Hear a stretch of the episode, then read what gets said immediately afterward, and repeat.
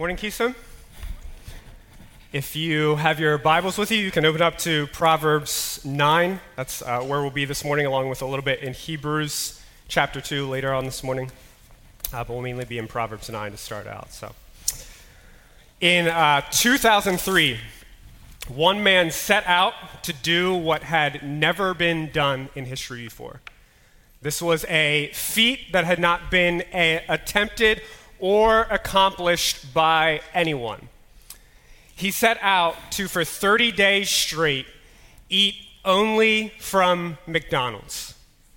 He disciplined himself that three times a day he would go to McDonald's and eat a meal from McDonald's, that he would try every single item on their menu within the month, uh, that he would not eat anything outside of McDonald's, and that if he was asked to supersize, uh, he would supersize his meal, something that's no longer around, in part because of what he did.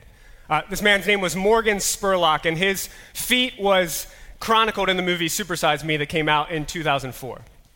And surprise, eating uh, thirty straight days at McDonald's had some pretty negative health effects. In just one month, he gained twenty-four point five pounds. Uh, his cholesterol went from one sixty-eight to two thirty, which I think is bad. I'm not quite sure, uh, but I've heard that's bad. As well as he had lots of other negative side effects. Just energy levels dropped like crazy. He had heart palpitations and other things along the way. The, the movie Supersize Me demonstrated in exaggerated form what we all know to be true, that the, the food we consume will either contribute to us being healthy, or the food we consume will contribute to us being unhealthy. The same thing is true of the information and the content that we take in and consume. This morning, I want to use the analogy of the information and content that we read, watch, listen to, and more, being like food that we eat or take in. And the analogy of our attention, or where and what we direct our focus to, being like an appetite. And just as the food we eat can either contribute to us being healthy or unhealthy, so too all the information we take in can contribute to us either being wise, and so knowing and living in line with the truth, or being unwise, or to put it more bluntly, foolish, and not knowing or living in line with the truth. What we feed our attention with will either form us to be wise or unwise. That, that's the big idea this morning. What we feed our attention with will either form us to be wise or unwise. And so the question that I'm inviting all of us to ask this morning as we go throughout this morning is this: is what I'm giving my attention to forming me to be wise or unwise in the long run?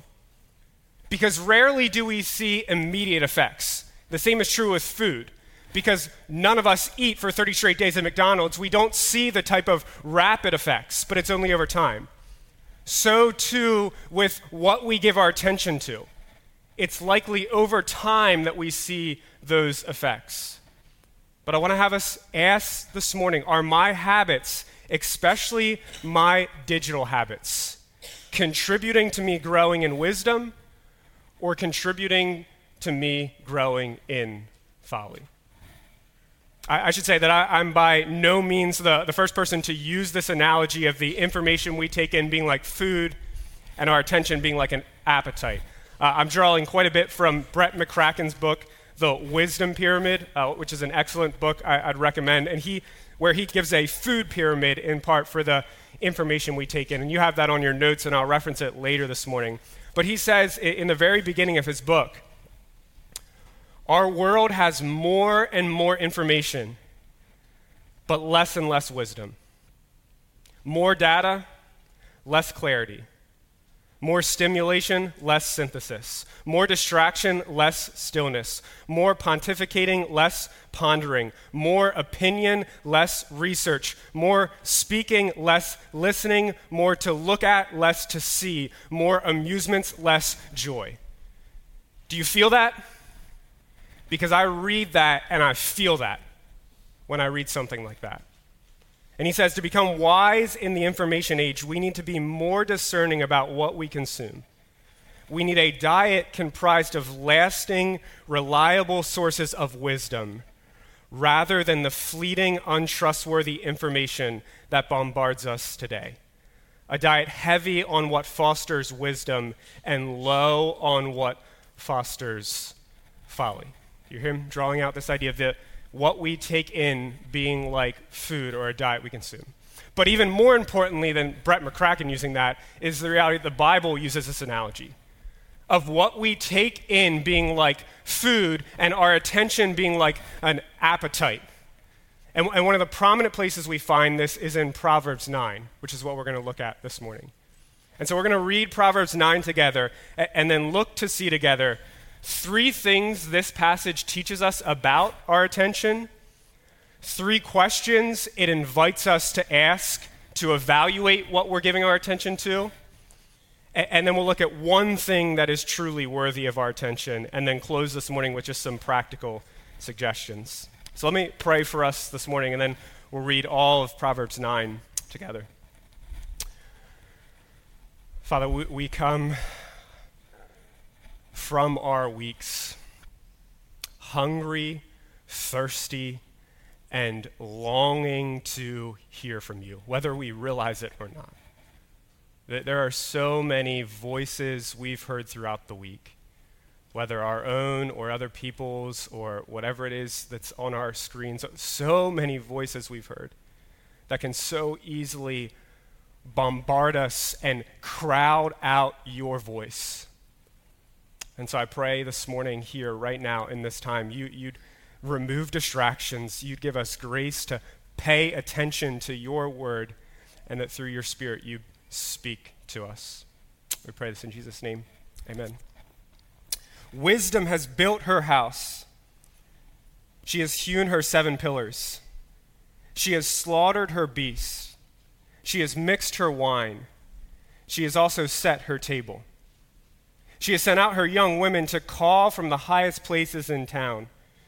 Whoever is simple, let him turn in here. To him who lacks sense, she says, come, eat of my bread and drink of the wine I have mixed. Leave your simple ways and live, and walk in the way of insight.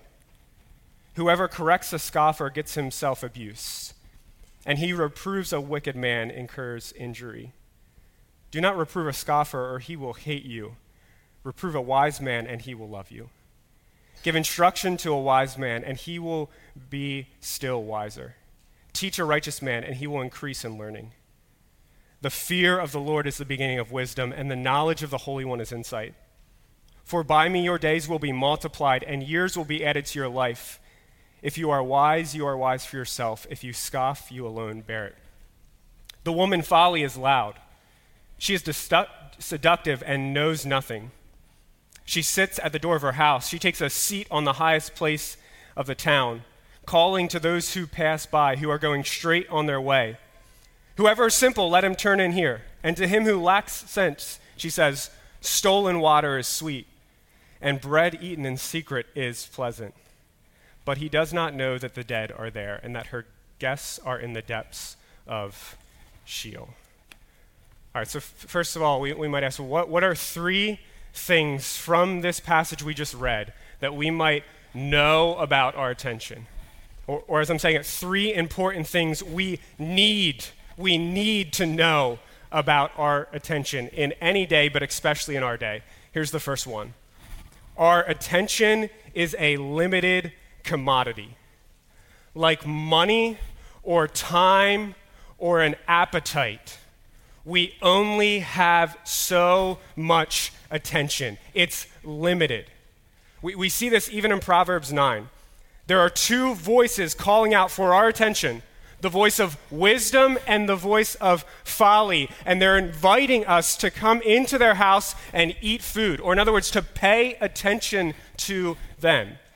D- did you catch that as we read along? Verse one through six and verse thirteen through eighteen are parallel. one through six is this woman wisdom calling out, come in. thirteen through eighteen is woman folly calling out, come into my house.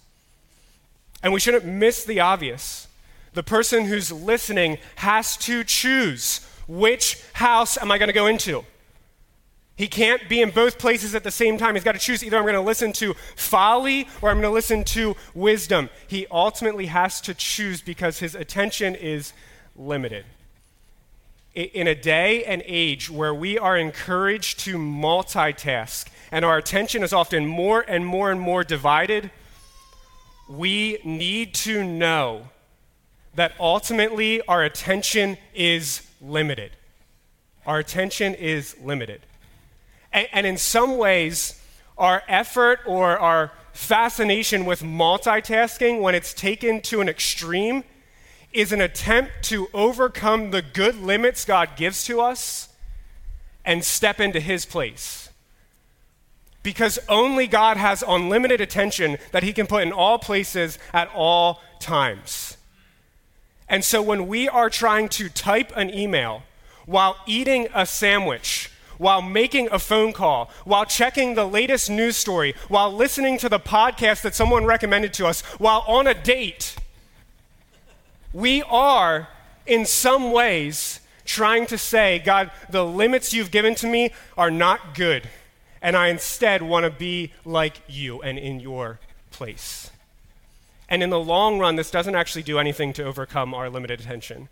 It just fragments our attention into smaller and smaller pieces. We have limited attention, which means we must choose. We have to choose what we will spend our attention on, day by day and moment by moment. We're, we're like someone who finds themselves in a new city, and maybe this has happened to you. They find themselves in a new city, and they have to decide where they're going to go out to eat. And there's so many different options, right? It's a new city. Where do I go? And yet, ultimately, you have to decide, I'm going to go one place to eat. And then you get there, and what, what happens? Now you're confronted again. There's a menu with all sorts of options on it, and I can't eat all of it. I've got to choose one or two, or however many things it is, because my appetite is limited.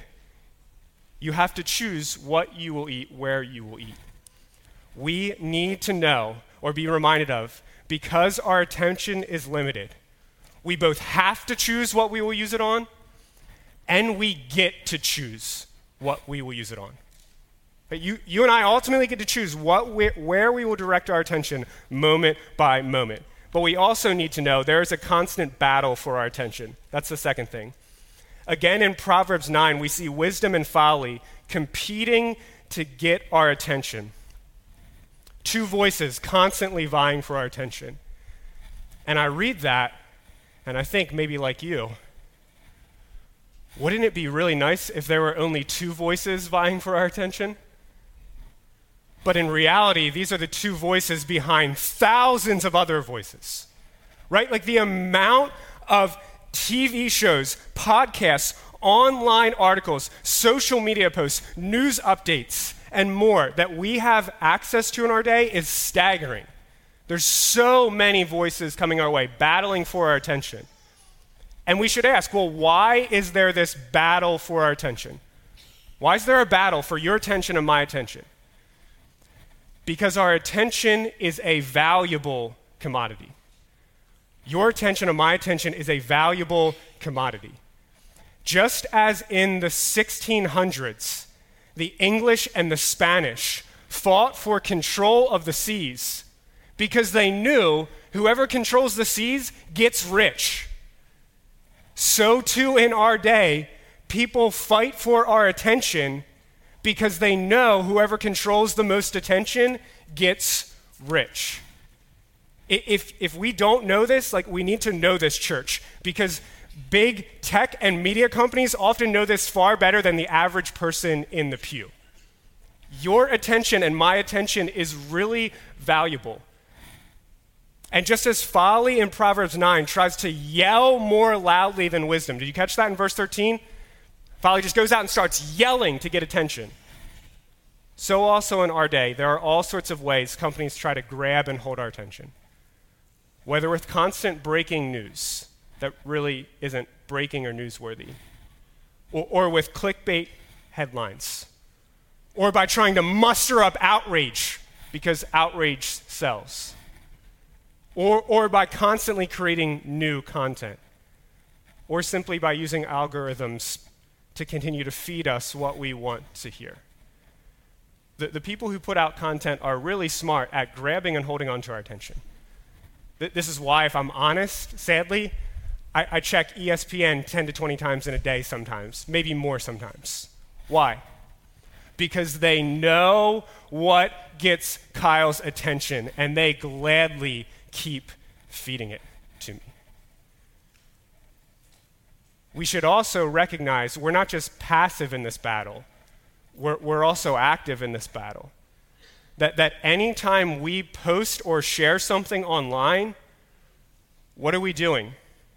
We're asking for someone else to give us their attention, even if just for a moment. Asking for them to read or watch or like or comment on something. And, and that doesn't mean, I'm not, I'm not, that doesn't mean we shouldn't post online. That's not what I'm saying. But it does mean we should ask far more often before we post or share something, is this really worth someone giving their valuable attention to? That's a really good question for us to ask before we post and share things online. Is this worth someone else giving their attention to? And we should also recognize behind this surface battle for our attention is a spiritual battle. That Satan would love nothing more than to distract you and me and have us pay attention to anything and everything that would keep us from ultimately paying attention to God. Like, like the greatest spiritual battle in our day might simply just be with distractions, because Satan knows it's really easy to distract us in so many different ways. I'm going to ask, well, why? Th- thirdly, what we give our attention to will form us. Proverbs nine is saying, if you spend time in the house of wisdom, if we spend time in the house of wisdom, we'll grow in wisdom. But if we spend time in the house of folly, we will grow in folly. In other words, what we give our attention to will form us and shape us over the long run. Proverbs thirteen twenty puts this even more clearly, where it says, whoever walks with the wise becomes wise, but the companion of fools will suffer harm. Th- this is a basic truth of spiritual formation. What we give our attention to, what we listen to, what we think about, what we watch, what we meditate on, will ultimately form us over time.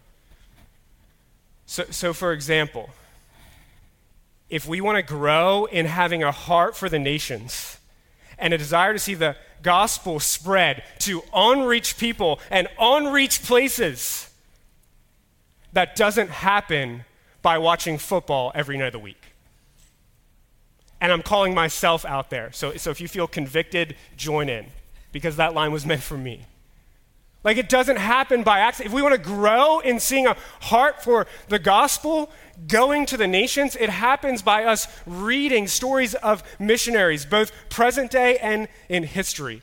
It happens by us praying for the advance of the gospel. It happens by us learning about unreached people and places. And if we want to grow in any other way of knowing God and his heart, it doesn't happen by accident. It happens because we made a lot of little choices over time about what we're going to give our attention to that form us and shape us over the long run, which means the small decisions we make day by day, it's going back to the start, the small decisions, the little decisions, where am I going to pay attention, that we make day by day, moment by moment, in the long run, shape us to either be foolish or wise. This is why it's necessary for us to evaluate, what are we giving our attention to? And not just once, but like over and over and over again. What am I giving my attention to, especially in a digital age? And I think we can come up with just three questions to evaluate what we're feeding our attention with, even based off what we read in Proverbs nine, by comparing wisdom and folly in this verse.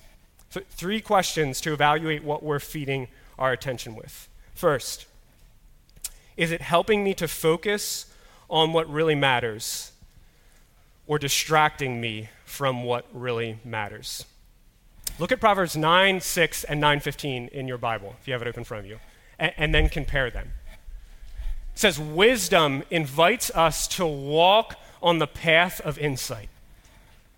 Or, or the N L T puts it, the path of good judgment. In other words, that we walk on the path of knowing this is what really matters, and so I'm going to walk in this path. But, but then if you look at verse fifteen, it says, folly calls to those who are, who pass by, who are going straight on their way. Folly looks at people who are going on their way, focused on what matters, and just tries to pull them away, distract them.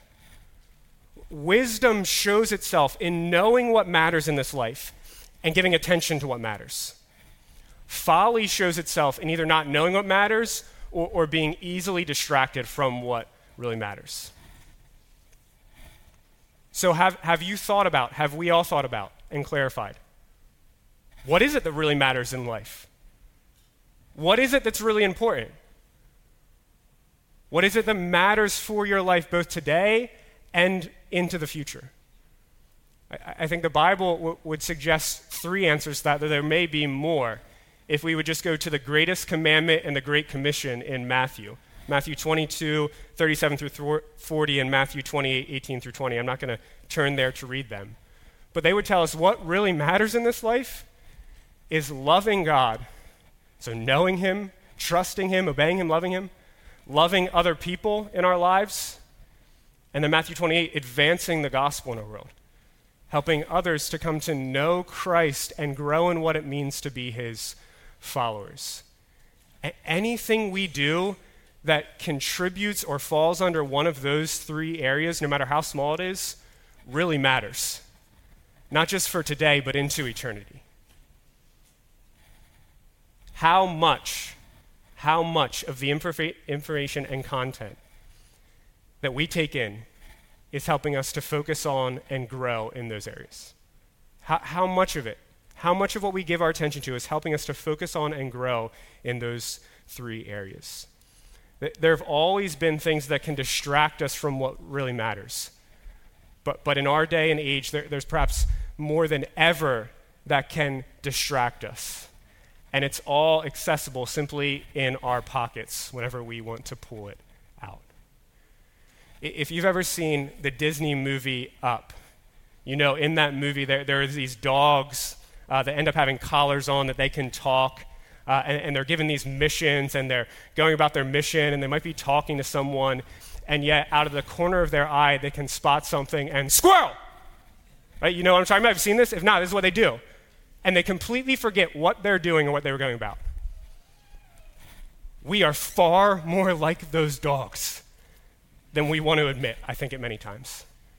Like seriously, h- how many of us, myself included, know what it feels like to spend twenty to thirty minutes on the internet and get somewhere and have no idea how I got there? H- how many of us know what it feels like to be present in the room with someone else, whether a child or spouse or friend or family member, and yet in reality we are in some distant world, whatever world our screen is putting in front of us? H- how many of us, again, myself included, struggle to not just check our phones for thirty minutes while we might pray or read the scriptures without looking to see if there's some new message, notification, or breaking news story that can give us another hit of dopamine? Like we, we feel this, we, we know this. Just as woman folly calls loudly to pull the young man from the path of what really matters, so too distractions in our day try to pull us constantly from what really matters in our life. And so a really good question that we can kind of train ourselves to ask is anytime we open up a screen or go online, to ask, why am I going? What's the purpose for which I'm going online? What am I looking for? What am I going on here for? And to only go on for that. Maybe a question that helps us to fight back against distractions and focus on what really matters in our life. Second question. Is it the content we're taking in helping me to think more deeply, or is it making me shallow in my thinking? Wisdom takes time. Wisdom takes silence or blank space to think, to reflect. Like, wisdom is not microwaved. Wisdom is slow cooked. C- compare again even the, the meals in Proverbs nine that we see from wisdom and folly, or, or, or th- how they're described differently. In verses one through three, wisdom, and thirteen through fourteen, folly. Wisdom, we're told in verses one through three, has taken time to build her house well. She's set up pillars. She's planned out and prepared her meal. She's killed a beast and cooked the meat and mixed wine. She's put thought into her invitation and sending out an invitation for other people to come in. The feast that wisdom offers has taken time. What about folly? Folly just walks out her door and starts yelling. You catch that? Verse thirteen, loud. And, and then she's like, well, I got some bread and some water, uh, but let me make it enticing. Stolen water tastes sweet, and bread eaten in sweet secret is delicious. Right? I mean, you see the comparison there. Th- think of it in this way. On Thanksgiving Day, you could have had a turkey that took two hours to cook, or more than two hours, depending on how big it was. Or you could have had a hungry man turkey meal that took two minutes to cook. Which one would you rather have? That's an obvious answer, right? The, the first one, right? Because it's better. And yet it takes time for something like that to cook. So too, it takes time to reflect, space to think, silence to process in order to develop wisdom. But but the amount of information we have access to and the speed with which new information is coming out is not encouraging us to think and have space and have time. Rather, it's encouraging us to consume as much as we can, as fast as we can, in order to stay up to speed and up to date. N- Nicholas Carr, in his book, The Shallows, this was written in two thousand ten, by the way, so before a lot of people even had smartphones. He, he talked about the impact new technology is having on our brains. He says, the more we use the web, the more we train our brain to be distracted, to process information very quickly and very efficiently, but without sustained attention. That helps explain why many of us find it hard to concentrate even when we're away from our computers. Our brains become adept at forgetting, inept at remembering. And while reading five articles, listening to three podcasts, and watching four YouTube videos all on double speed might feed our desire to be productive, redeem the time, and stay informed, it doesn't ultimately feed us to be wise. Now, s- side note with this too, this is kind of a, a sidetrack, but I just want to mention it. So too, this is true of what we post. Quick reactions rarely promote wisdom. Though, though they may make us look good and informed as we speak on the hot button issue of the day, quick reactions rarely, if ever, promote wisdom in the long run. We need more time to think and process and understand before we respond to whatever we're being told we need to respond to of the day. We, we should ask, is, is there enough blank space in our lives that we can think and process? You might be like, oh, there's not a whole lot of blank space in my life. Okay, but but is the only blank space that's there then filled with opening up a screen? Or is there blank space that's filled with, with nothing at all, even if it's just five minutes in your day? Third question, is it helping? Is the content, information I'm taking in helping me to fear the Lord, or forming me to be fearful and anxious over all sorts of other things? At the center of wisdom is what we find in verse ten of Proverbs nine, if you want to look there, where the author says, the fear of the Lord is the beginning of wisdom, and the knowledge of the Holy One is insight. Th- this is a central theme in Proverbs, right? That fear of the Lord and wisdom are directly connected. And so we should always ask, okay, well, what is fear of the Lord? Do you remember we did a series over the summer on fear? And in that series, we kind of defined fear of the Lord in this way. It's a type of trembling delight in God that recognizes both how great and awesome he is and how good and loving he is. How much of the things we're giving our attention to are helping us to grow in that fear? How much of what we're taking in is helping us to grow in a type of trembling delight before God? Or how much of what we're taking in is actually forming us to be fearful and anxious about all sorts of other things? Whether it's the Democrats or Republicans taking over our country and ruining it, or China or Russia taking over the world, or whatever else we're being told, be concerned about this. And, and don't get me wrong, I'm not saying we shouldn't be informed, but how much of what we are taking in, how much of the content you are taking in is helping you to see and know how big your God is, and how much of it is just helping you and I be worried about whatever the next thing is we're supposed to be worried about.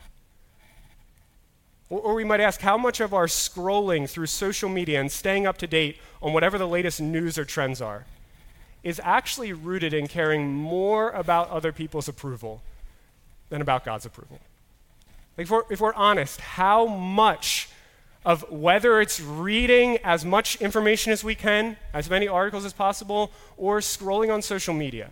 I'm not saying all of it, that's not what I'm saying, but I'm just asking how much of it is rooted in our desire to look smart or look up to date or, or continue to have people like and approve of us. The gospel frees us from that slavery because the gospel tells us the, the only person whose approval matters for you and me, God, his approval is ours freely and fully in Christ. And so you're free.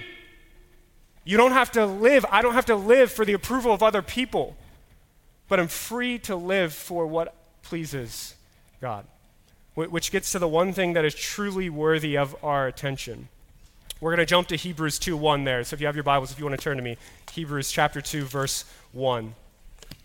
Tony Ranke, uh, who's written a lot of good material on what it means to live as a Christian in a digital age, or discipleship in a digital age. By the way, I think Tony Ranke and Brett McCracken are, are two of the best Christian authors writing on this type of stuff. I would read anything by them. I think what they're putting out is really good and helps us grow in wisdom. But Tony says that he's come to see or think that there may be no more important verse in the Bible about our attention and what we give it to than Hebrews two one. And Hebrews two one says this: "Therefore, we must pay much closer attention to what we have heard, lest we drift away from it." The, the author is telling his readers, which means us, that unless we intentionally pay close attention to something, we will end up drifting away from it. And, and drifting is a fit metaphor for our time, because it's the picture of a boat that's in the middle of the sea, and because it has no purpose and no direction, it just drifts. When we take in any information that's fed to us, when we take in a- anything that comes our way that's calling for our attention, we give our attention to, we, we are like boats that simply drift with re- no real purpose or direction. So what it, what is worthy of our attention? What do we need to pay much closer attention to lest we drift away from it? Well, the therefore in that verse is our clue. Because by telling us therefore, he's uh, remember what I just said in chapter one. And in chapter one, he spent an entire chapter simply describing and talking about the greatness of Christ. Spent an entire chapter, that's all he did, talking about how great Jesus is. And then he says, therefore, we must pay much closer attention to this, lest we drift away from it. Wisdom is found in fixing our attention on Jesus. Not just once, but over and over and over again. Not just in short bursts, but with sustained reflection and prayer. Not, not just in soundbite material, but by reading and thinking deeply about who he is, what he's done, and what it means for our lives. See, see if our attention is given to all sorts of other things, then whether we want to or not, we will drift from paying attention to what truly matters. Jesus, who he is, what he's done, what it means for our lives. And the author of Hebrews one says in, or the author of Hebrews says in chapter one that Jesus is God's final and supreme word. Jesus is like God's blockbuster movie that he planned for all eternity, through which we most clearly see God's glory and what he's like. Je- Jesus is like God's greatest symphony, through which as we listen to him, we, we hear God's love most wonderfully coming through. God's saying to us, do we want to know what matters? Do we want to really live for what matters? Then listen to my son. This is what he told the disciples on the Mount of Transfiguration. This is my son. Listen to him. Pay attention to him. If we want to become people of depth and wisdom, we listen to his voice more than any other voice. Hebrews one tells us he, he's the one through whom God created the world. God spoke the world into existence through Jesus. And Hebrews one also tells us he's the one who upholds the entire universe. The reason it doesn't fall apart is because he upholds it with his word. Like, who, by listening to them, is going to make us wise and give us more depth? One more pundit, one more commentator, or the one whose word literally holds the universe together? Not, not only that, we see Jesus brings peace to our worried and anxious souls as we fix our attention on him. Hebrews one tells us he's both the sovereign king of the universe. He's seated, exalted, reigning even right now. And he's the one who paid the price for our forgiveness, s- securing God's approval for us. Think about what we just sung earlier this morning in that song, Christ Our Hope in Life and Death. Did you catch what we sung? In the second verse, we, we sung, what truth can calm the troubled soul? You know how we didn't respond to that? What truth can calm the troubled soul? The nightly news, a WebMD article, the latest trending dance, or an Instagram reel. Because none of those things have any lasting power to calm the troubled soul when we really go through the depths. What truth can calm the troubled soul? God is good. God is good. Where is his grace and goodness known? In our great Redeemer's blood, who holds our faith when fears arise, who stands above the stormy trials. Like, if we want peace in a restless, distracted, anxious world, we get our eyes on Christ and we find peace where we can't find it anywhere else. The, the author of Hebrews is saying, look at how great Jesus is. Because he is so great, we should endeavor to fix our attention on him. Well, last year, when the Eagles made the Super Bowl, I remember having a conversation with my wife about what we were going to do for the Super Bowl. And, and whether you think this is absurd or not, you're free to your own opinion. But I remember telling her essentially the fact, uh, I don't really want to go to a big Super Bowl party because I want to be able to watch the game. Right? Like, I was telling her in that moment, this game matters to me. This game is important to me.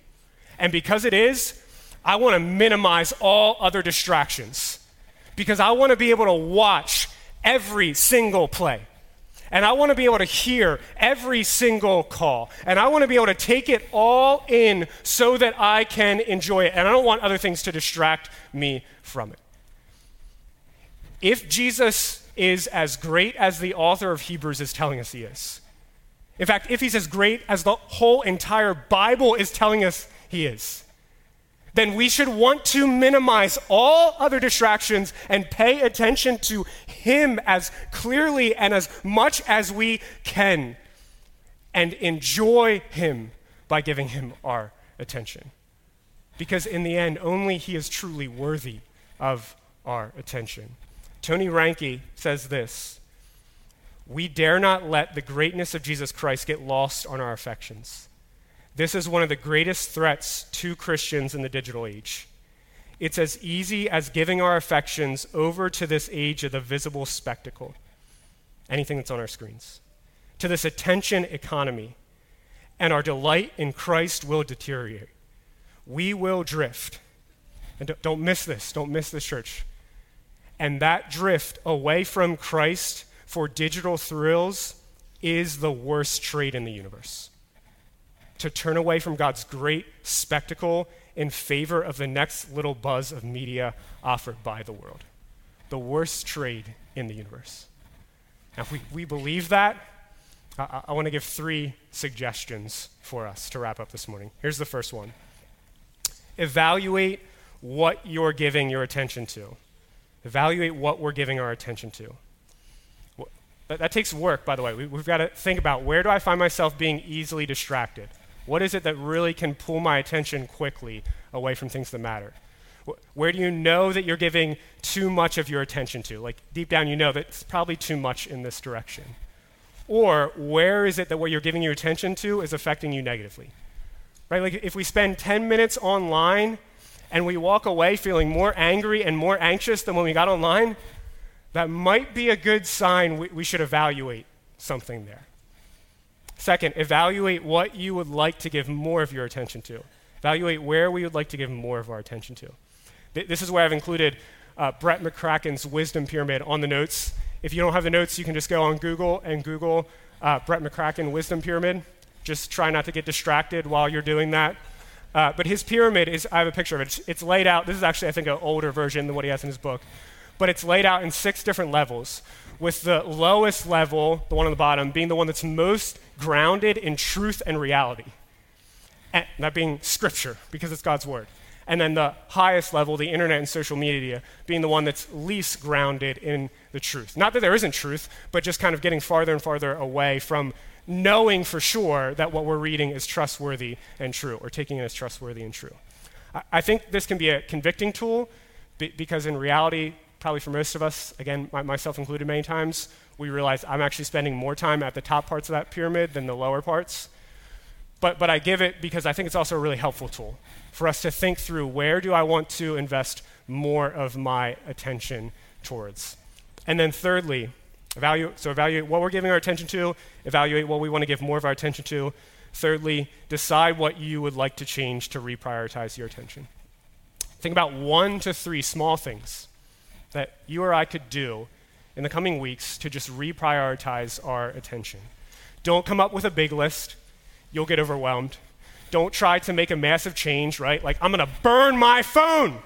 I'm going dark. It, it won't stick, just as crazy dieting ha- habits rarely stick. Small changes, small changes is often what sticks. So don't do nothing either. D- decide what, what are one to three small things you could do to reprioritize your attention. Maybe it's once a week, you're gonna set out to go for a, a walk without any noise at all. No headphones, no phone, I'm just gonna walk in quiet. Maybe it's, I'm going to make an effort to go to sleep fifteen or thirty minutes earlier rather than, again, I'm talking to myself here, watching T V so that I might be more awake when I wake up in the morning to spend some time in, in God's Word. Maybe it's uh, restricting or deleting an app you feel like it's taking too much of your attention. Maybe it's saying out loud what the purpose is that we're going for on our screens anytime we open them up. Speaking out loud, here's why I'm going online. There, there are all sorts of things we can do. I would just encourage you, come up with some ideas and choose one, two, or three of them to, to try. And, and remember in the midst of that, the end goal, the end goal is not to get to a place where our lives are free of distractions.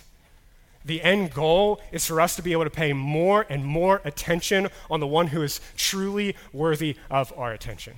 So that as our attention is given to him, we might sing, praise the Father, praise the Son, praise the Spirit, three in one. God of glory, majesty, praise forever to the King of Kings. Would you join and sing with us this morning as we close?